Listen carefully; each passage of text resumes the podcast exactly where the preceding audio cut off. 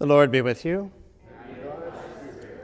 The Holy Gospel of our Lord Jesus Christ according to Luke.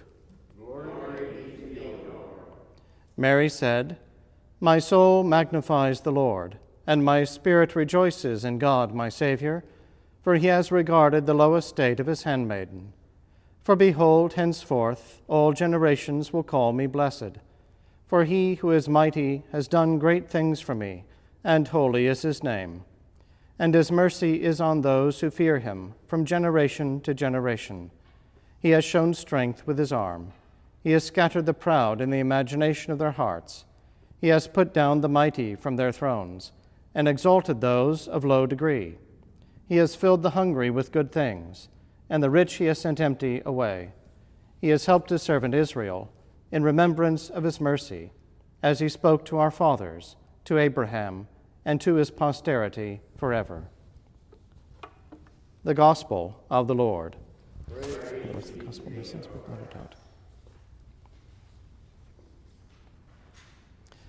Mary said, All generations will call me blessed. From the Gospel of Luke, in the name of the Father, and of the Son, and of the Holy Ghost. Amen.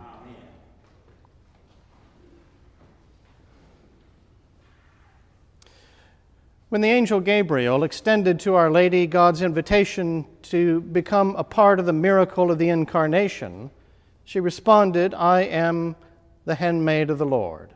Let it be to me according to thy word. That's why all generations call her blessed. For her, the will of the Lord was the highest priority, and so she readily accepted the opportunity to be a part of it. A note of love and reverence for her is a part of almost all of the liturgies of our church. Devotion to the Blessed Virgin Mary is vital because it is the fundamental recognition of the importance of the sacred humanity of Jesus Christ. That matters because matter matters in the work of our salvation. We are creatures of matter and spirit. The incarnation, the atonement, the resurrection, all of these are pillars of our faith because the Word of God took material flesh from the Virgin Mary and did something very important with it. He saved us. He offered that body and blood to the Father on the cross as an atoning sacrifice to reconcile God and man. As the early Christians began to express their faith in sacred images, one of the earliest and most popular to this day are representations of the Holy Mother and Divine Child, Mary and Christ. In fact, the very first image we know of is of Mary nursing her infant Jesus. She, like a mother, is usually holding her infant son. Often she's pointing to him or cradling him or presenting Jesus to us seated on the throne of her lap, looking out to us or other children pointing directly, directing us to our Lord Jesus Christ.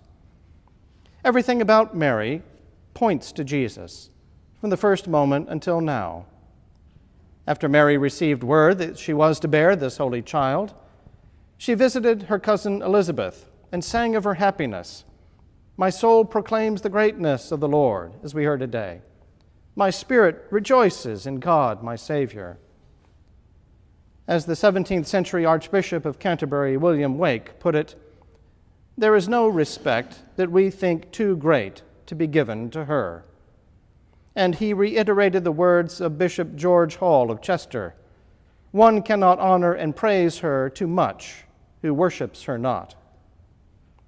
Early Christian piety developed the custom of offering Scripture to God, the gift of God's Word offered back to him as a sacrifice of praise. In the medieval ordination rites in the Western Church, there was a delivery of key instruments at ordination that was particular to each order, the essential tools, as it were. The new minister would be given the things that they need for their role in the liturgy. The priest would be given a chalice and paten with bread and wine. The deacon given a book of the Gospels and the subdeacon a book of the epistles. And the explanation for the gift of these instruments was the same for each occasion Take thou authority to offer sacrifice for the living and for the dead. Now, for the priest, that makes straightforward sense. He offers the Eucharistic sacrifice. What is often overlooked is that in the ritual of the High Mass, the deacon and subdeacon offer their own oblations of the Word. And so, as an offering, we, we speak back to God the words that He first gave to us. We offer to God the Our Father, for example, the Lord's Prayer that He taught us to pray, used as a vehicle for our own intentions and aspirations. The canticles in the daily office or passages of Scripture offered back to God as a sacrifice of praise. One of the most popular, of course, has been that simple quote of two verses, the Ave Maria or the Hail Mary. The first verse is Luke 1:28, the greeting of the angel Gabriel to the Virgin Mary at the Annunciation. Hail, full of grace, the Lord is with thee. We also call this the Angelus or the angelic salutation. And to that salutation is added a verse from a few verses after that, Luke 1:42, the greeting of the pregnant Elizabeth upon the arrival of her newly pregnant cousin Mary, who came to visit. Blessed art thou among women, and blessed is the fruit of thy womb. Offering back to God his own words of divine revelation has been a staple of Christian prayer from the very beginning. It continued, in fact, the pattern of Jewish prayer, sanctifying different parts of the day around the backbone of the recitation of the Psalter, the 150 Psalms. Clergy and religious, of course, committed to the full use of the sevenfold divine office scattered throughout the day. That was always a bit too much for the average Christian to take on, and so little short versions of the prayer offices began to abound, such as the little office of Our Lady. And of course, for the vast illiterate peasantry, what they could offer easily were those short Bible verses and passages that every Christian had committed to memory and to heart. Things like the Creed and the Our Father and the Hail Mary and the doxology, or what we call the Glory Be. In 1214, St. Dominic, the founder of the order of preachers, was struggling in his order's mission to push back against the Albigensian heresy with the proclamation of the true gospel. He held a solitary retreat in the forest to implore God's help. For three days he fasted and wept and prayed for God's mercy and blessing upon his mission. Finally, he passed into a coma from the fierce penances he performed. And at this time, Dominic experienced an apparition or a vision of the Blessed Virgin Mary, who told him, I want you to know that in this kind of warfare, the battering ram has always been the angelic psalter, which is the foundation stone of the New Testament. Therefore, if you want to reach these hardened souls, and win them over to God. Preach my Psalter. And so the Holy Rosary was taken up as a tool of evangelization. The recitation of the 150 Psalms were replaced with 150 Hail Marys, the things that simple Christians knew and could readily recite. And St. Dominic organized these Psalms of Our Lady in sets of 10 decades, begun with an Our Father and concluded with a Glory Be. Each decade was given over to meditation on a particular mystery of the gospel, a mystery of the story of our salvation in Christ. He organized these in, in three sets of 50. First, there would come 50 joyful psalms of Our Lady, commemorating the joyful mysteries like the Annunciation, the Visitation, the Nativity of Christ, the presentation of Jesus in the temple, and finding Jesus as a boy in the temple. Then came 50 Psalms commemorating the sorrowful mysteries the agony in Gethsemane, the scourging at the pillar, the crowning with thorns, bearing the cross, and of course the crucifixion. And lastly, there were 50 Aves commemorating the glorious mysteries of salvation, the rewards, the resurrection, the ascension, the coming of the Holy Ghost, and two fruits of redemption first realized in Mary her assumption into heaven and the coronation of Mary. By the way, meditation on these mysteries of salvation and in a simple and practical fashion that anyone could use did indeed become a very powerful tool in the proclamation of the gospel for the Dominicans to push back against the Albigensians. Prayer beads were being used by Christians very early, at least as early as the 8th century. In fact, the word bead itself comes from the word bid, to ask or to pray, petition. Dominic took a string of five sets of ten beads as a sacred tool to weave a rosarium, a, a crown of roses awarded to the blessed. I commend the rosary. And starting in September, we will offer a rosary here on Saturday mornings after Mass before confessions. I also did three pray along rosary videos that are tools available to anybody out there. So join me in church or pray along remotely on your own time, at your own place, or even just listen along, filling your mind with the Word of God. Pray a decade or two or three on your next long commute. You got 10 fingers, easily countable. And when you pray in Our Father, throw in a couple of Hail Marys too and a Glory Be. At first, and for a long time, the Hail Mary was just those two verses, quoting the angelic salutation and Elizabeth's response to Mary's blessedness. But during a time of trial, common people were moved to join Elizabeth's response to Our Lady and to ask for a favor.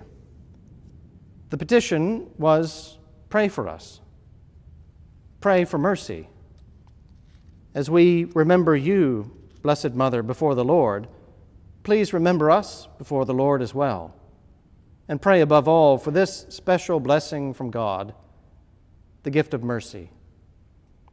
And so the addition, Holy Mary, Mother of God, pray for us sinners, now and at the hour of our death, is believed by many to have been added during the Black Plague to ask for protection from that fatal disease.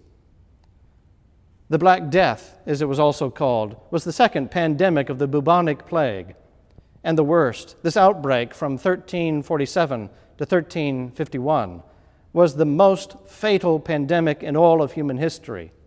As many as 200 million people across Europe and Asia died. Fulton Sheen explains in his book on Mary called The World's First Love, quote, since it seizes upon the two decisive moments in life, now and at the hour of our death, it suggests the spontaneous outcry of people in great calamity. The Black Death, which ravaged all of Europe and wiped out one third of its population, and I'd argue that it's actually closer to half, prompted the faithful to cry out to the Mother of God to protect them at a time when the present moment and death were almost one. An expert in Marian devotion, Father Donald Calloway, affirms this conclusion in his book Champions of the Rosary and explains, quote, after the Black Death, the second half of the Hail Mary began to appear in the breviaries or the prayer books of various religious communities, like the Franciscans. The prayer, with its petition, took various forms during this bleak period in Europe, but it was made official at the Council of Trent and so appears officially in the Roman Breviary of 1568. It sums up so well and so briefly the sentiment of that beautiful prayer from the burial office in the Book of Common Prayer that goes like this O God, whose days are without end and whose mercies cannot be numbered, make us, we beseech thee, deeply sensible of the shortness and uncertainty of life and let thy Holy Spirit lead us in holiness and righteousness all our days. that when we shall have served thee in our generation, we may be gathered unto our fathers, having the testimony of a good conscience, in the communion of the Catholic Church, in the confidence of a certain faith, in the comfort of a reasonable religious and holy hope, in favor with thee, our God, and in perfect charity with the world. All which we ask through Jesus Christ our Lord. Our Lady's angelic psalter became a litany in time of disaster, crying out for mercy with each petition, a vivid reminder of how much our lives depend on the goodness and the blessing of God for all that we have. It keeps us grounded in gratitude and focused on the things of ultimate importance. The transformation took place during a dark time, but it left us with a bright hope that is fitting for any time it keeps us looking forward, focused on the glories of heaven, the cause of our meditation. And Christian meditation, we should note, is unlike the Eastern forms of meditation that are probably more familiar to most people. In Eastern, we're talking about non Christian mysticism. Meditation is all about sort of emptying yourself, clearing your mind entirely, becoming blank in order to open up to the universe. Christian meditation is almost entirely the opposite. We don't empty our minds, but fill our minds with the words of Scripture and the events of our salvation which they describe.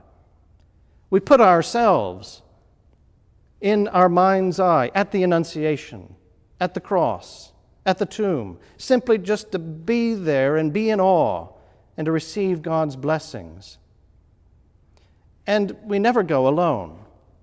We go always, even when we're praying by ourselves, as the church, the mystical body of Christ, bound together in a sacred fellowship of sinners and saints. Our hope, as the prayer book says, is that encouraged by their examples, aided by their prayers, and strengthened by their fellowship, we also may be partakers of the inheritance of the saints in light. Of course, stories about the saints began to circulate in the early church, and especially when shrines of saints and martyrs were gaining widespread popularity after the legalization of Christianity in the Roman Empire. People wanted to see these things and visit these places that they heard about. But what about the mother of Jesus? Where is the Virgin Mary buried? Unlike Peter and Paul in Rome, she had no tomb to visit at least not a tomb with a body in it. Beginning in the late third century, several writings appear recording the traditions about her death, resurrection, and assumption into heaven.